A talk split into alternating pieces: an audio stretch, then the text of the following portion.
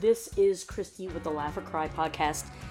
And I gotta tell you that I have been watching the Toxicitea TikTok. I guess some of it's watching, mostly it's hearing.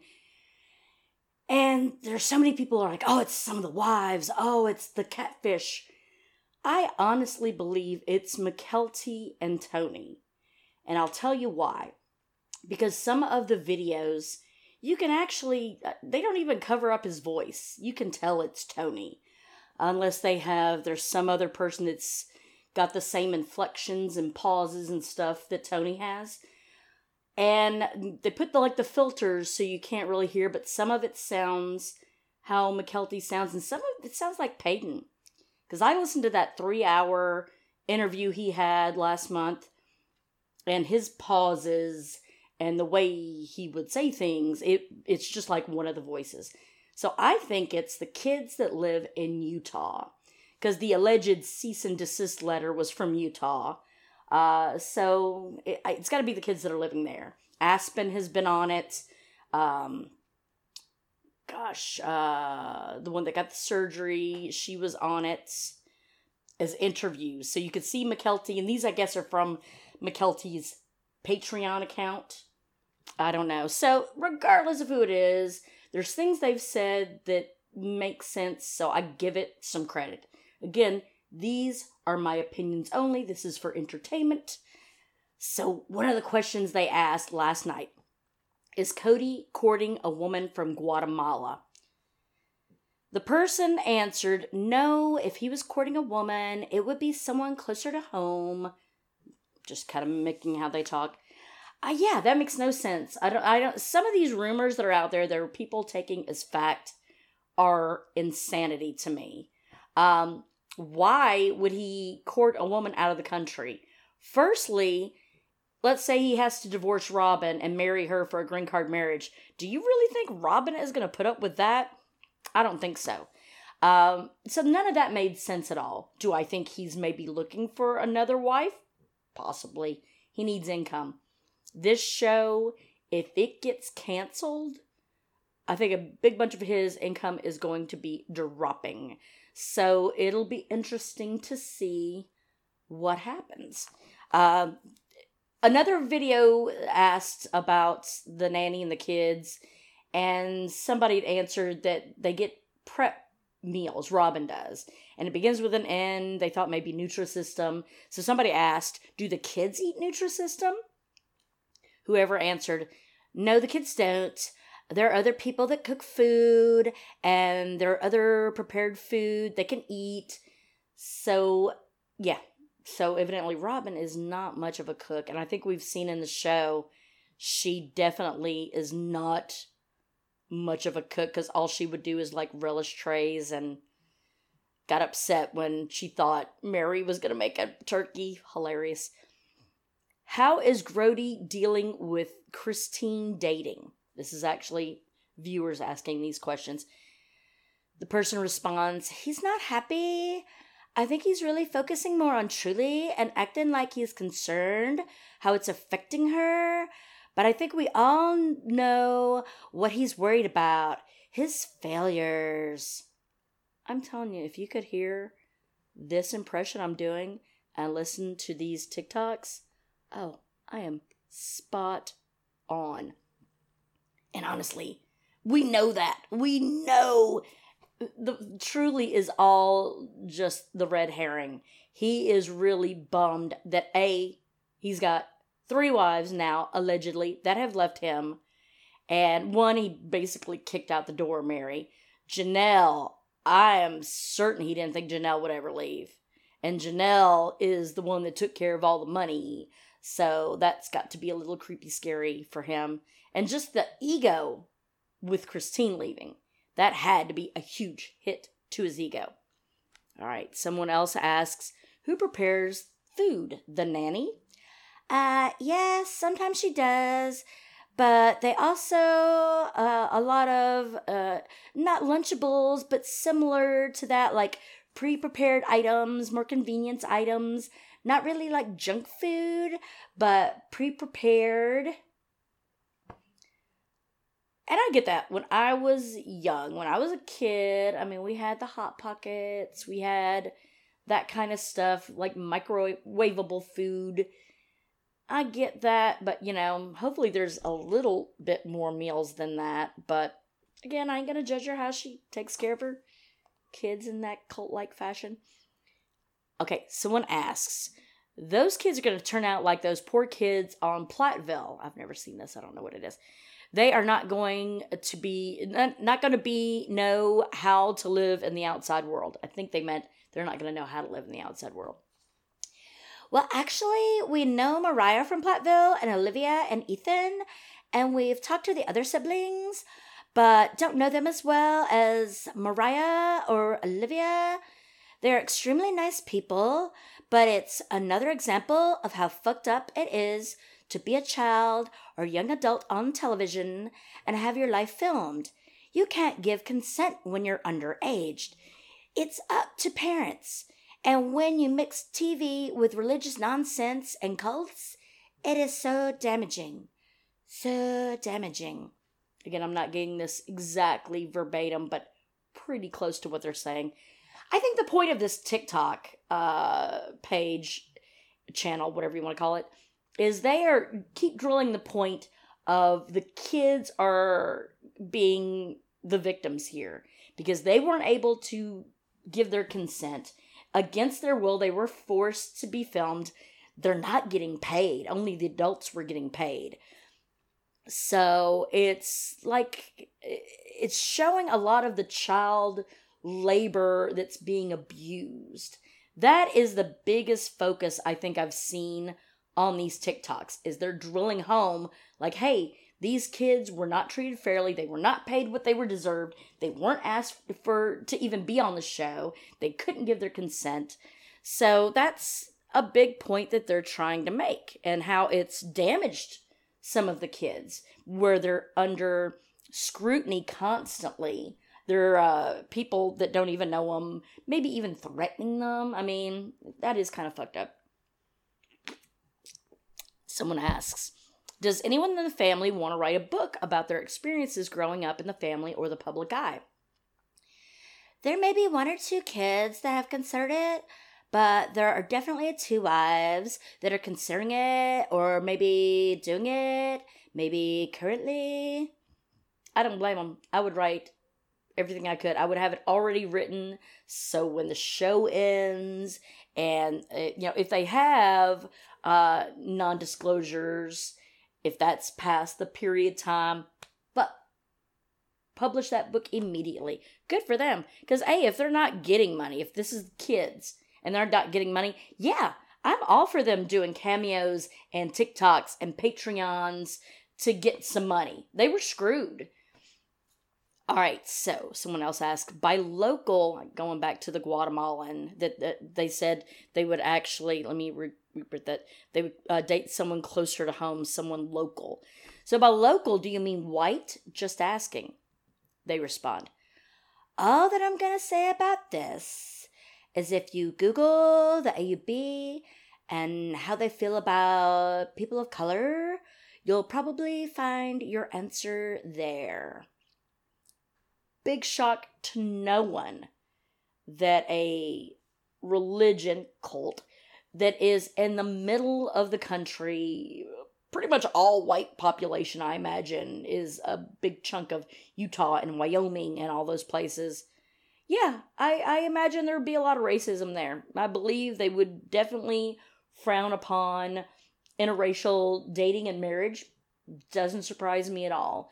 In fact I'm surprised that they acted as cool as they did about two of their kids coming out as LGBT plus. You got to add the plus or people get upset. Uh, did they do that for the cameras? Gwen said in one of her posts that the show tried to get her to come out on the show. Uh, yeah, basically using them as puppets, and she declined that. Is that what happened with Mariah slash Leon? Probably. All right, so someone else asked. He is focusing on Truly, the same Truly he only saw twice since Christine left. Maybe I should be more clear. By focusing more on Truly, He's acting like he is concerned about Truly. But I think he just kind of feels justified, like he's concerned about Truly, whereas his ego wouldn't allow him to come right out and act upset about Christine moving on. He can use the the shit about Truly and act like I guess that he is a good dad and kind of keeps up the facade that he's a certain kind of person. But yes, it was a hit to his ego. He did not call it off with Christine, and he's too egotistical for that. Dude, I'm pretty sure we all thought that. We did not think that all of a sudden he was going to be Mr. Dad. I mean, if you look at the early, early episodes, Logan was the dad. Logan was the one getting up before the adults, making the breakfast, getting the kids ready.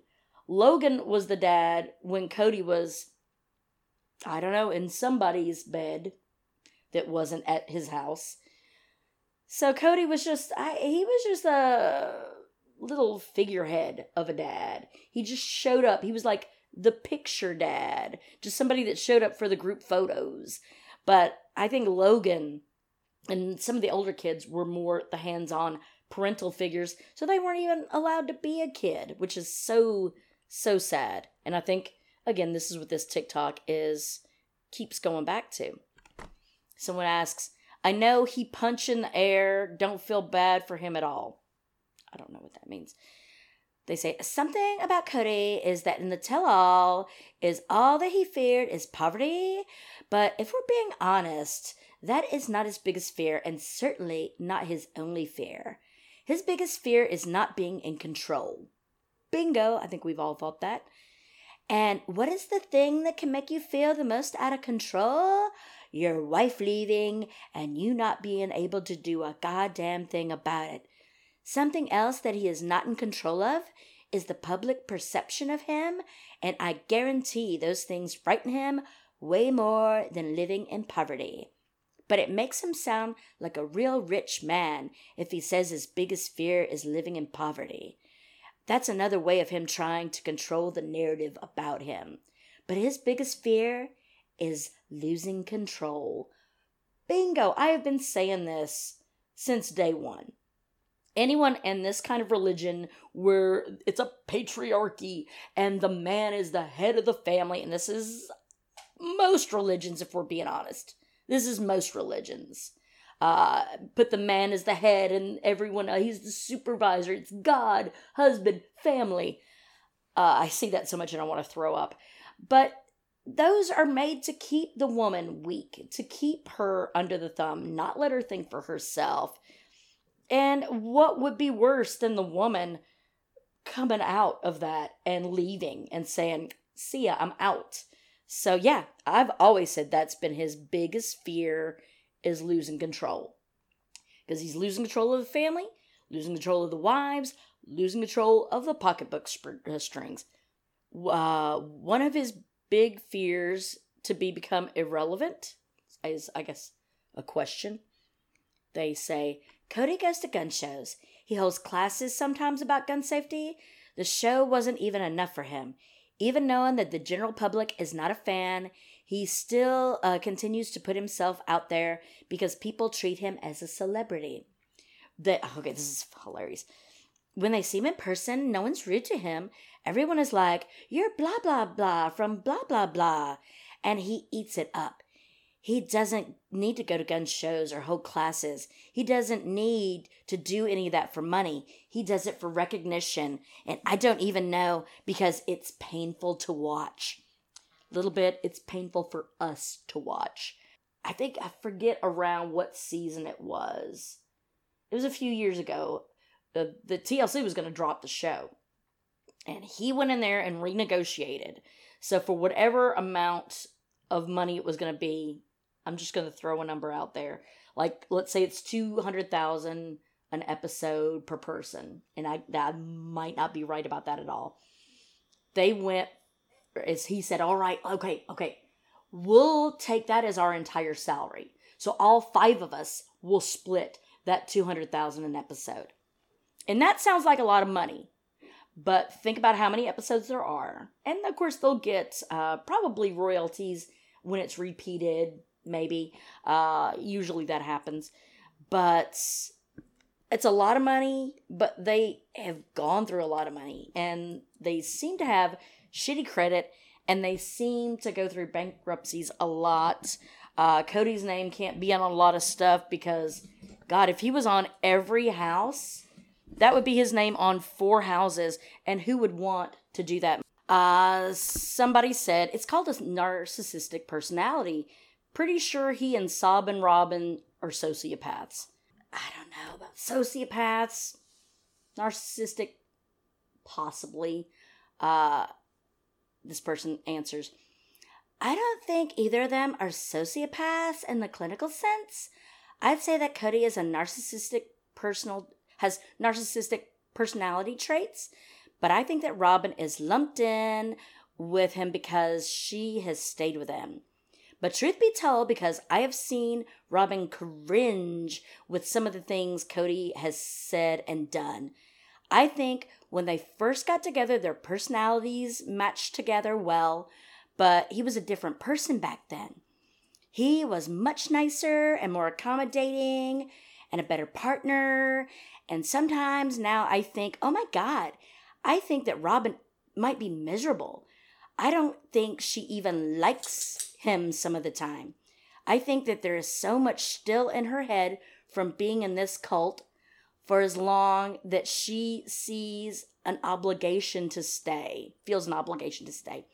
This culture breeds weak minded women to look at their partners for direction and answers. I feel like she hasn't found any her strength yet, but I feel like it's coming. I kind of I don't necessarily disagree with that.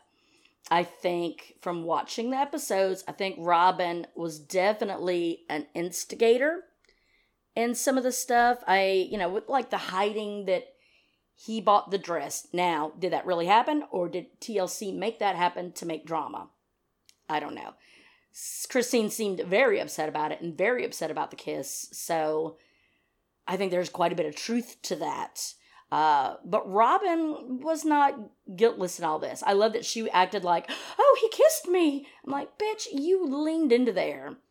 And if you've got these thousands of dollars in Victoria's Secret debt because your legs are so long, bitch, I've seen your legs. They are not that long. And they make jeans for longer people. And even if that is true about the jeans and Victoria's Secret, how many pairs have you bought for it to be thousands of dollars? I know what you've been buying. And I think your customer knows what you've been buying. His pencil is staying wet with you. He has made some of the best meme quotes ever. The knife and the kidneys, everything I've done, all the sacrifices I've made. He. I don't think he knows what a joke he is. I hope he does, though. I hope he really does know what a joke he is because we feel that he is. Last question. Janelle would not do this. She has too much class. I'm thinking they're meaning do the TikTok. Too much class for what? Sharing your abuse? Setting a false narrative straight? So, very defensive. Which, again, I don't think it's the catfish. I don't think the catfish would go to all this trouble. But maybe I'm wrong. Maybe I'm wrong. I mean, what's the end game. There's no money necessarily in it for them. All this is about them, and a lot of it seems to revolve around the kids, which makes me think it's the kids that are putting this on, and as they should. Good for them. Wouldn't it be great if they've built up this audience? Because, gosh, how many followers do they have on this TikTok? It is, they have over 127,000 followers, and this TikTok has not been up that long. So let's say, devil's advocate, that they go on and after the show's done, say they have done these books, these whatevers. What a great marketing tool. Here are 127,000 people that may buy that book. Even if a fraction of them did, that is amazing money. So they're not dumb if this is the kids doing the TikToks. And it, let's be honest, that's a young people's game, so it probably is. Uh, the catfish, you gotta talk about, these are people in their 50s. I mean, there are people in their 50s doing TikTok. We've seen Madonna. May I say no more than that. But I think it's really, I think it's definitely Tony Mykelti and probably the other kids that are living in Utah. So, all this to say, Kody's little world is crumbling, and I love it. He is a horrible human being.